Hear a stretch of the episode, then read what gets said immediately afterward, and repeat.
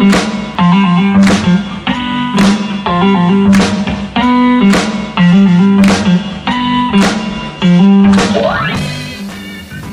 is EP360, your connection to the Electric Power Conference. I'm David Wagman, Content Director for Electric Power, and your host for this podcast.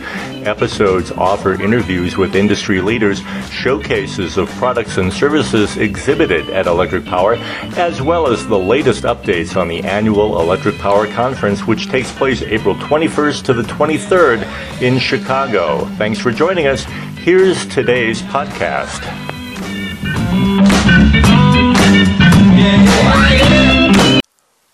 My guest today is Travis Kavulla, a commissioner with the Montana Public Service Commission. He also is the chairman of the Public Utility Commissioners Energy Imbalance Market Working Group and the co-chairman of the Northern Tier Transmission Group. Commissioner Kavulla will offer keynote remarks on the emerging energy imbalance market in the West as part of the Western Power Summit, which takes place November 5th to the 6th at the Bellagio Hotel in Las Vegas. Commissioner Kavulla received his bachelor's in history at Harvard University and while there was a leader of the campus conservative movement editing the Harvard Salient and writing a regular column for the daily newspaper, The Crimson. Commissioner Kavulla also holds a graduate degree from the University of Cambridge, England, where he was a Gates Scholar. He joined me by phone from his office in Montana. Here's our conversation. Commissioner, at 30 years of age, you were one of the youngest state regulatory commissioners in the country. Not only that, but you were elected to the office after a statewide campaign in Montana. What sparked your interest in regulating public utilities? Uh, well, you know, I guess I'm kind of an econ nerd, is the simple answer. You know, I'd moved back to Montana where I'd originally grown up. I'd been living previously uh, in East Africa where I was a journalist. And when I moved back to Montana, it was my sincere intention to sit down and write a book about things utterly unrelated to utility regulation. Uh, but suddenly I was pulled in by a longtime friend of mine who is looking to reform uh, my hometown government's municipal electric utility, uh, which had run up some $17 million in red ink, all of it going onto the backs of taxpayers who were not even uh, taking service from the electric utility. So it was it was a bit of an outrageous situation, and uh, I threw my uh, efforts behind that, and my predecessor on Montana's Public Service Commission happened to be on the same side of the issue. So uh, I replaced him, and uh, and here I am. I have to say the learning curve has certainly been steep as an elected commissioner, and I joke that it's like going back to college. Uh, that's one good thing about being a, a 29 year old regulator is that your your head actually has room for new stuff. Well, you currently chair a group of regulators from across the West who are examining issues related to an energy imbalance market. Uh, this would be a new mechanism in the West uh, and would see its first implementation in California involving PacifiCorp. How would an EIM work, and what are the primary regulatory issues you and your colleagues are looking at? The energy imbalance market is almost a misnomer for what it really is. People who participate in an EIM are really participating in a real time energy market with every five minute dispatch signal sent out, across whatever footprint they agree to. Right now, uh, you've got uh, a situation in the western United States where uh, as it has been historically, pretty much everyone is the king of their own castle. You've got 38 balancing authorities. Most of them still uh, do almost exclusively hourly scheduling, uh, notwithstanding FERC's encouragement for intra-hourly schedules, and that imposes a big problem on each of those BAs because each of them have to go it alone in balancing their loads and resources over the scope of an hour. So, for instance, up here in Montana, uh, we've got a lot of wind energy development uh, as does as do neighboring balancing authorities like Idaho and BPA. And uh, we're in a situation where, let's just use an illustrative example, uh, and imagine that you have 100 megawatts of, of load and 100 megawatts of resources scheduled for your particular BA. If you end up with 110 megawatts of generation showing up because of an unanticipated weather system that causes wind generation to spike, you've got to take some kind of generator, a natural gas generator or some kind of demand response, and back it down uh, in order to have load and resources imbalance in that BA. But let's say your neighboring BA has exactly the opposite problem. They've scheduled for 100 megawatts, but only 90 megawatts of generation shows up. They would have to, if in a go it alone fashion, ramp up a natural gas generator. Now, why, if your neighboring balancing authorities, would you be in a position where one would have to ramp down and the other would have to ramp up if there's a possibility that if you net those two imbalances together, uh, you, you equal zero? You don't have to move anything. And so that's basically the theory behind an EIM, that by aggregating the diversity of imbalances across a footprint, you're reducing the total need to dispatch uh, or redispatch expensive generators, uh, and ultimately you're sending a much better price signal uh, in a market that is certainly one of the more opaque ones in the United States. Mm-hmm. What are some of the costs and risks uh, involved in an EIM? There are immediate one-time costs, uh, and I'll, I'll, I'll, I'll split the costs into ones that are quantitative and fundamentally economical, but the bigger costs that people see are, are really not costs in an economic sense. Uh, they're, they're values that people uh, would presumably put some dollar value on, um, things like jurisdiction and, and uh, stuff like that. But to address the economic costs, certainly there's costs of improving uh, your metering system, uh, the, the infrastructure. A lot of, you know, there's a lot of substations um, in the West that are not fully automated. Um, but automation is an industry-wide trend that is going to happen, will need to happen, even to do 15-minute scheduling, notwithstanding the presence of an energy imbalance market. So I, I see those costs largely as unavoidable, uh, notwithstanding the question of whether an EIM happens or not. Mm-hmm. Really, the more significant bucket of costs, and I hesitate to use the word costs with this, uh, are jurisdictional concerns.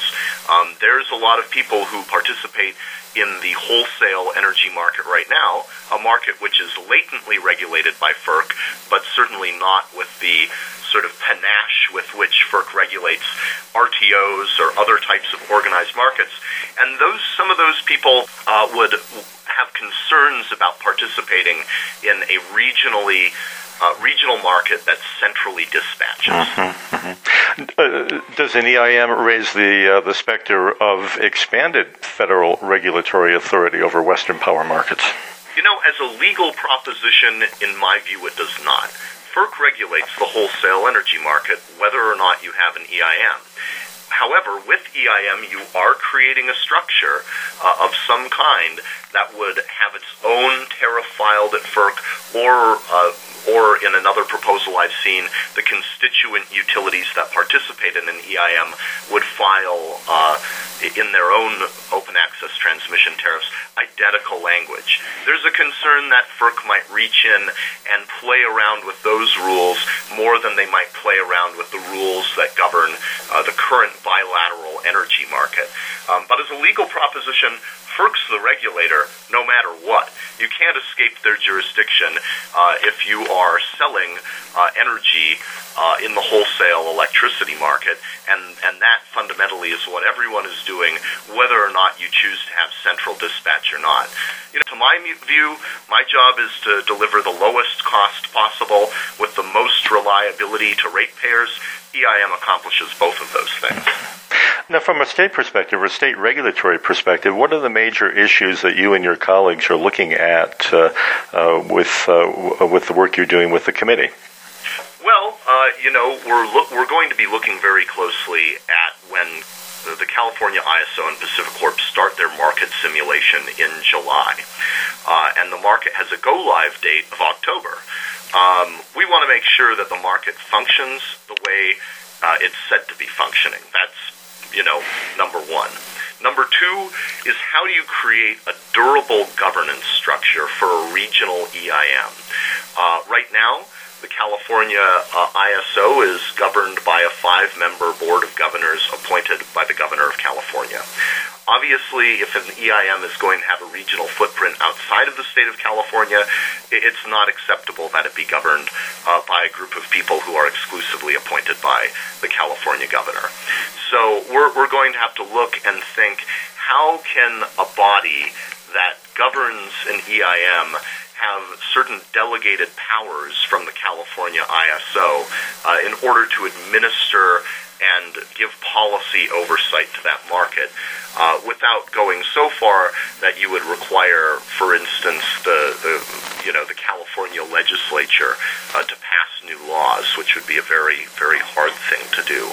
Um, that's not the only EIM that's under development in the West. The Northwest uh, also has a plan underway um, theirs is uh, their work is much earlier. There's no implementation date that they have on the horizon, and we're watching that too. They're grappling with some of the same governance issues there as well. Former Speaker of the House Tip O'Neill famously said once that all politics is local, and I wonder uh, when you talk to folks in Montana how you translate an EIM into uh, into advantages from Montana? Will it help, for example, wind resources in your state find their way to load centers um, in California and Arizona? What's the what's the local angle for you? Well, it should make it, you know, it is not a replacement for bilateral contracting and power purchase agreements over the long term. So it's not going to make wind more attractive on the simple basis of uh, ability to sell all of their output at a known price. That's not what it's for. However, it should make integrating that wind into the grid a lot more simple. And I, I've got to tell you, when you look at the costs associated with, on a dollar per megawatt hour basis, associated with integrating wind in the West, they are sky high compared to the costs of integrating it in, say, uh, the mid-continent ISO. I mean, literally, I, in speaking to uh, uh, Iberdrola, um, they experience costs uh, about of about twelve dollars a megawatt hour for their mm-hmm. projects uh, in the Columbia Gorge. Um, for their projects in the Midwest, it's more like one dollar a megawatt hour, and and that is a testament to some of the inefficiencies that are latent in the Western way of doing things.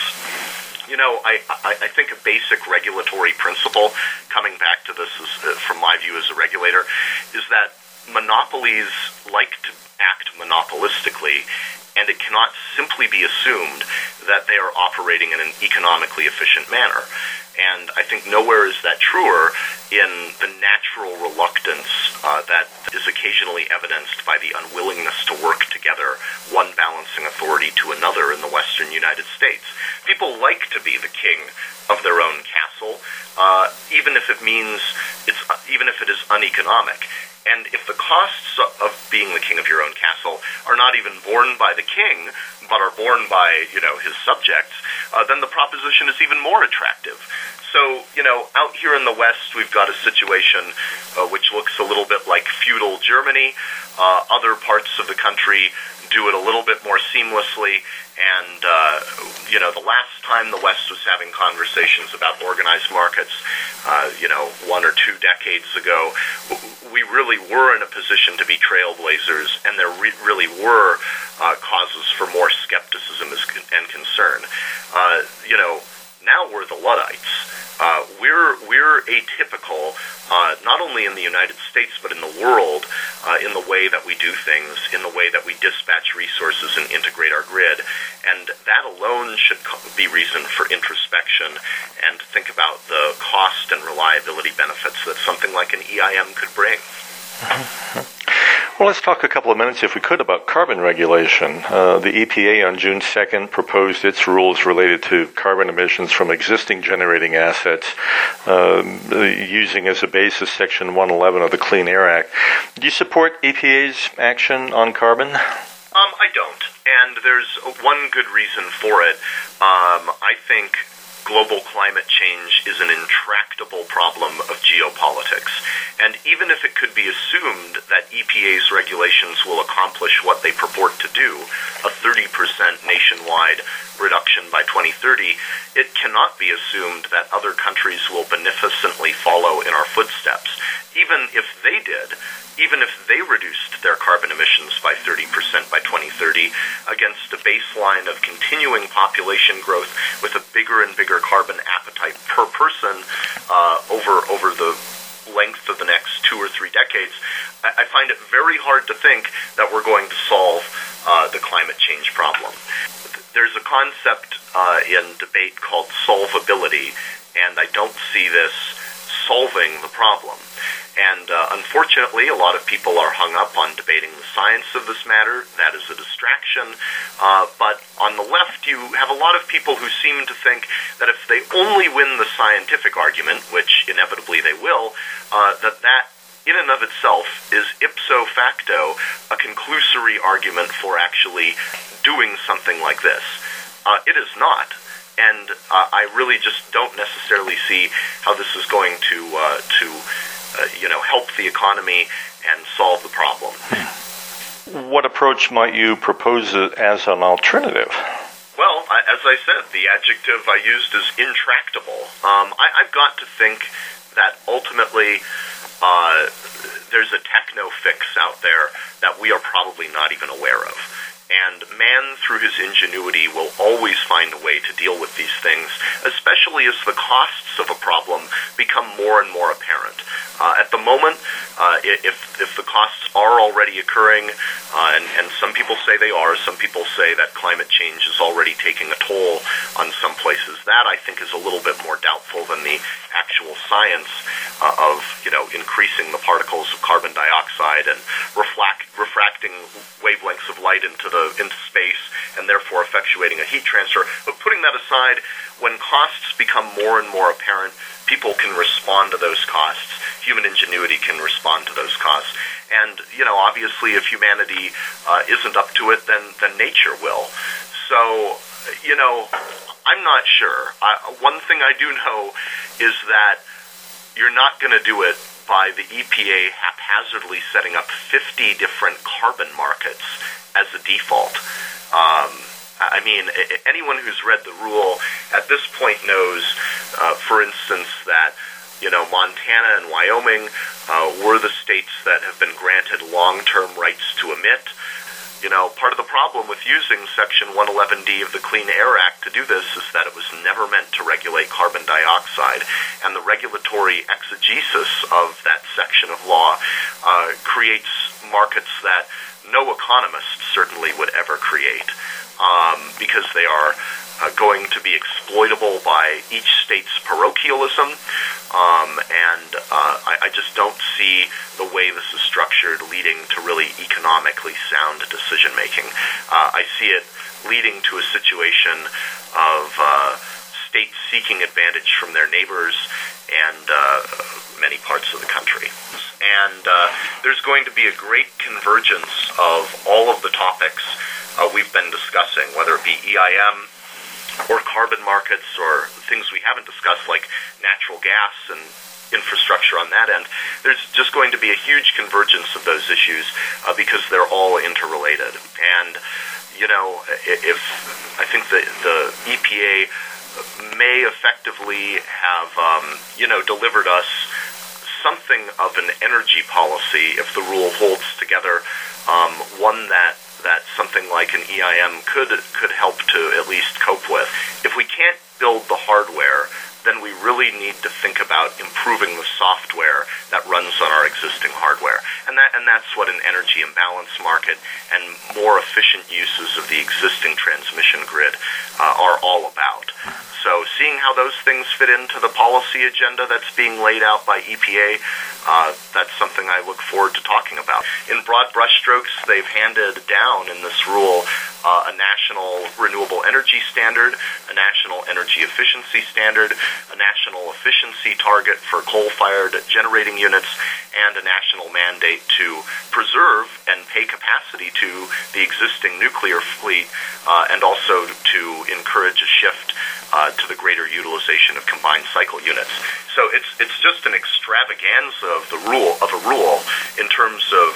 The, you know the policies it's condoning uh, and assumes to be in place for the purpose of arriving at each state's individual goals, but then the, the ball gets thrown to the states, and uh, those those goals are uh, simply numbers that states can um, comply with however they want to. So it's it's it's a national policy in broad brushstrokes, uh, but as I said, it's also 50 different carbon markets as as a result, and it'll be up to states to decide uh, whether to go it alone, state by state, or whether there's some kind of durable regional structures they can create.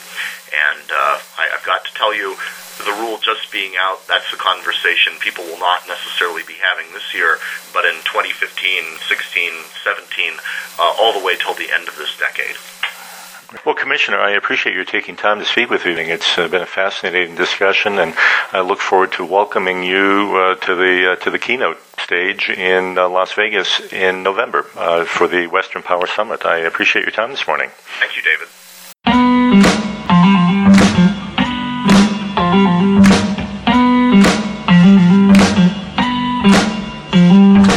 That's our program for today. The EP360 podcast is produced by Access Intelligence, which also holds the copyright. For more information on the Electric Power Conference, visit electricpowerexpo.com. I'm David Wagman, and for all of us at the Electric Power Conference, thank you for listening.